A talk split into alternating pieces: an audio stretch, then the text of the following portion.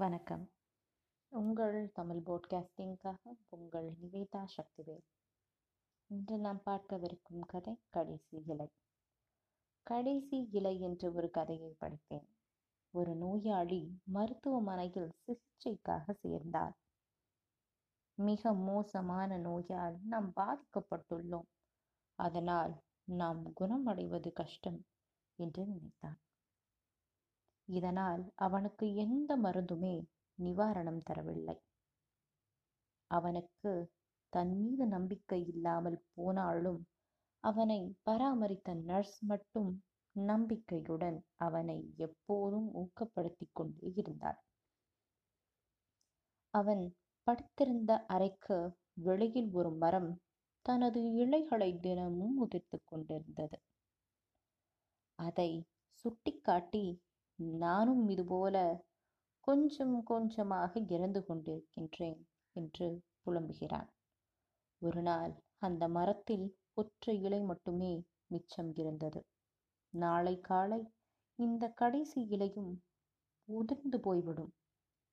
அதுபோல நானும் இறந்து போய்விடுவேன் என்று பயத்துடன் புலம்பினான்.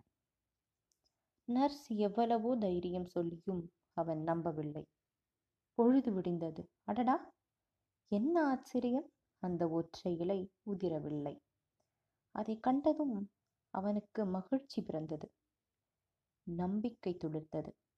அந்த ஒற்றை இலை போல் தானும் வாழலாம் என நினைத்தான். டாக்டர் சொன்னதை கேட்டான். கொடுத்த மருந்துகளை நம்பிக்கையுடன் சாப்பிட்டான். விரைவில் குணமடைந்தான். அவன் நலமடைந்து வீடு திரும்பும் அந்நாளில். அந்த நர்ஸ் அவனை மரத்தருகில் அழைத்துச் சென்று அந்த ஒற்றை இலையை பறித்து அவனிடம் தந்தாள். அது வெறுமென துணியில் வரையப்பட்ட செயற்கை இலை என்பது தெரிகின்றது. மரத்தில் கடைசி இலை உதிர்வதற்கு முன் அவன்தான் அதை வரைந்து மரத்தில் வைக்கச் சொல்லியிருக்கிறாள். அது அவனது நம்பிக்கையை வளர்த்தது. அவன் உயிரையே காப்பாற்றியது. மருந்துடன் நம்பிக்கை இணையும் பொழுது அது பெரும் பலன்களை தருகின்றது.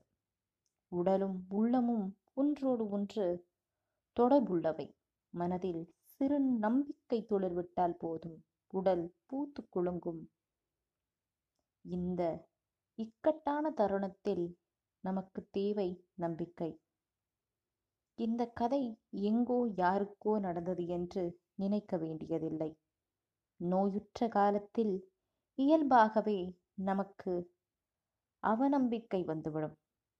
அதை போல அதை போக்க நாம் வேண்டுமென்று உடலையும் மனதையும் உறுதியாக வைத்துக் கொள்ள வேண்டும்.